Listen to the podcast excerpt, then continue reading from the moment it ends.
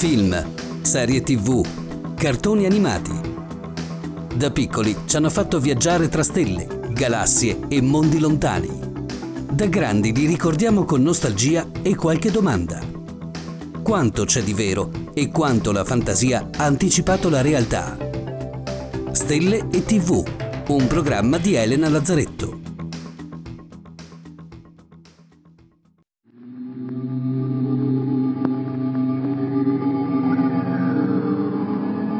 Costellato di stelle, il macrocosmo si estende all'infinito.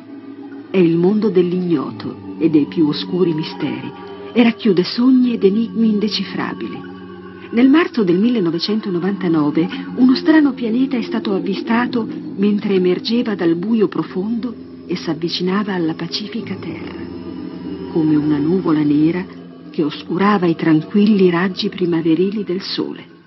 Non una cometa, non un asteroide, bensì un intero pianeta in rotta di collisione con la Terra. Quando si pensa alle minacce dallo spazio, questa è senz'altro una delle più suggestive. L'idea che la vita su un pianeta, il nostro, possa finire a causa di un altro pianeta, la cui oscura presenza non era nota, stimola paure ancestrali. L'idea della distruzione dovuta a un nostro simile rimasto nascosto è più terrificante, più disturbante rispetto all'ipotesi della generica catastrofe naturale. Una di quelle paure da fine del mondo ideali da sfoggiare a fine millennio, quando torna di moda a pensare al mille e non più mille. Questo numero non lo sto citando a caso. La serie animata giapponese che ci fa compagnia oggi è La regina dei mille anni.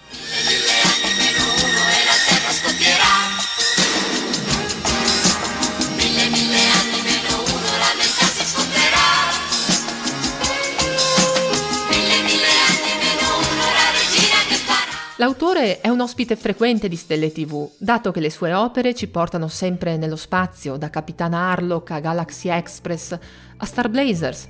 Ringraziamo l'immenso Leiji Matsumoto per averci affascinato con il suo universo cupo, misterioso e quanto mai affascinante. Quante cose sono successe nel novantanove fantascientifico? Dall'una millenovecentonovantanove a duemilauno Odissea nello spazio, quella sequenza di nove si è fatta sentire. Ma questo numero non è mai stato ripetuto tanto quanto ne La regina dei mille anni. Un misterioso corpo celeste sta avvicinandosi al nostro pianeta. Secondo i calcoli esso sarà a distanza critica dalla Terra alle ore nove, nove primi e nove secondi del nove settembre millenovecentonovantanove. Per il genere umano potrebbe essere la fine. La cosa certa è che una data così certa nella realtà non potrebbe esserci.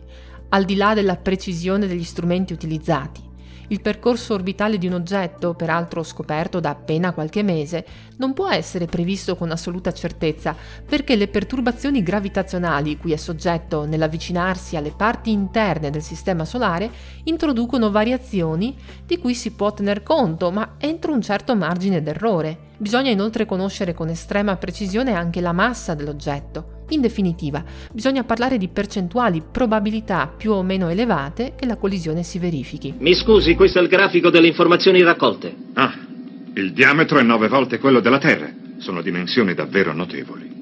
Al di là delle licenze scientifiche che concediamo volentieri a questa storia, c'è da dire che anche nella Regina dei Mille Anni, come nelle altre opere di Matsumoto, c'è una certa attenzione ai dettagli astronomici, come avviene nel dialogo che segue. Lo spettro di emissione è rosso. Allora è una stella che si allontana, non c'è da preoccuparsi. Ma, signore, l'osservatorio cosmospaziale dice che è un pianeta in avvicinamento. In tal caso lo spettro di emissione sarebbe blu. È strano. Non sono a conoscenza dell'esistenza di un tale pianeta. Nessun osservatorio al mondo ne ha mai parlato. Viene citato correttamente l'effetto Doppler, usato in astronomia proprio per capire se l'oggetto osservato si stia avvicinando a noi oppure no. A questo effetto ho dedicato una intera puntata di Stelle tivù. La trovate linkata su guarda che cielo punto it. Ma torniamo a noi e andiamo a sentire altri dettagli su questo pianeta in avvicinamento. Queste sono le orbite dei nove pianeti del nostro sistema solare. E questa è l'orbita del pianeta sconosciuto. Accidenti, ma che diavolo è? Sicuramente fa parte del sistema solare. Beh, potremmo battezzarlo il decimo pianeta. Con un'enorme orbita ellittica, signore. Decimo pianeta. Incredibile. Decimo pianeta, pianeta X, dove la X viene intesa alternativamente come numero romano o con il significato di sconosciuto. Oggi però, dopo il declassamento di Plutone, avvenuto nel duemilasei, dovremmo casomai fare riferimento a un nono pianeta. Cominciamo a uscire dai confini del cartone animato, perché di pianeta X si è parlato e straparlato molto negli anni scorsi, anche paventando che potesse davvero essere responsabile della fine della vita sulla Terra. Ma andiamo con ordine. C'è davvero o potrebbe esistere nel sistema solare un pianeta che ancora non conosciamo? Potrebbe, sì, ma si tratta solo di una ipotesi. Nessuno lo ha visto o individuato. L'ipotesi dell'esistenza è frutto di uno studio pubblicato nel duemilaquattordici che ha evidenziato delle inaspettate anomalie nelle orbite di sei oggetti transnetuniani. Cosa sono? Eh, beh, viene etichettata così quella consistente quantità di corpi rocciosi che si trovano dalle parti di Plutone, al di là di Nettuno. Le orbite di sei di questi, secondo le osservazioni, appaiono disturbate e i disturbi si spiegherebbero ammettendo la presenza da quelle parti di un pianeta con massa tra le cinque e le quindici volte quella della Terra. Non male, è certo che se decidesse di venirci addosso sarebbe un bel problema, ma non è il suo caso. Qualora esistesse, la sua orbita lo confinerebbe tra le trecento e le mille unità astronomiche da noi. Forse la sua esistenza resterà solo un'ipotesi ancora a lungo. Come tutti i pianeti non emette luce propria e a quella distanza rifletterebbe assai debolmente la luce del Sole. Il pianeta X che minacciava la Terra invece avrebbe un nome, Nibiru, e avrebbe dovuto passare dalle nostre parti con effetti devastanti nel duemiladodici, un altro dei tanti anni che nella storia avrebbe dovuto segnare la fine del mondo. Nibiru nasce dalla mente di uno scrittore che a un certo punto della sua vita si è appassionato di scritture sumere. Le ha lette e ha dato la sua personale interpretazione del tutto priva di qualsivoglia base scientifica. È una storia complicata di pianeti che viaggiano, di civiltà aliene, è una storia che va bene per qualche racconto. È una storia che non sta però in piedi non solo dal punto di vista astronomico, ma anche da quello archeologico e ancor di più da quello della corretta interpretazione della lingua sumera.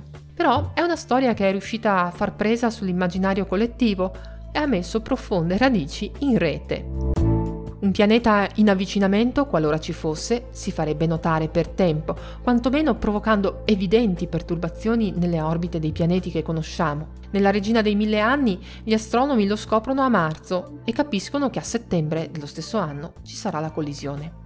Questi tempi troppo rapidi non convincono proprio. Ma alla fine cosa succederà il nove settembre millenovecentonovantanove? Scopritelo recuperando questo vecchio anime. Se invece ascoltate Stelle tivù su iTunes, Spotify, Spreaker, eccetera, ma volete recuperare tutte le puntate, a partire dalla zero, vi ricordo che le trovate su guarda che cielo punto it nella sezione dedicata. Io vi saluto e vi do appuntamento alla prossima puntata.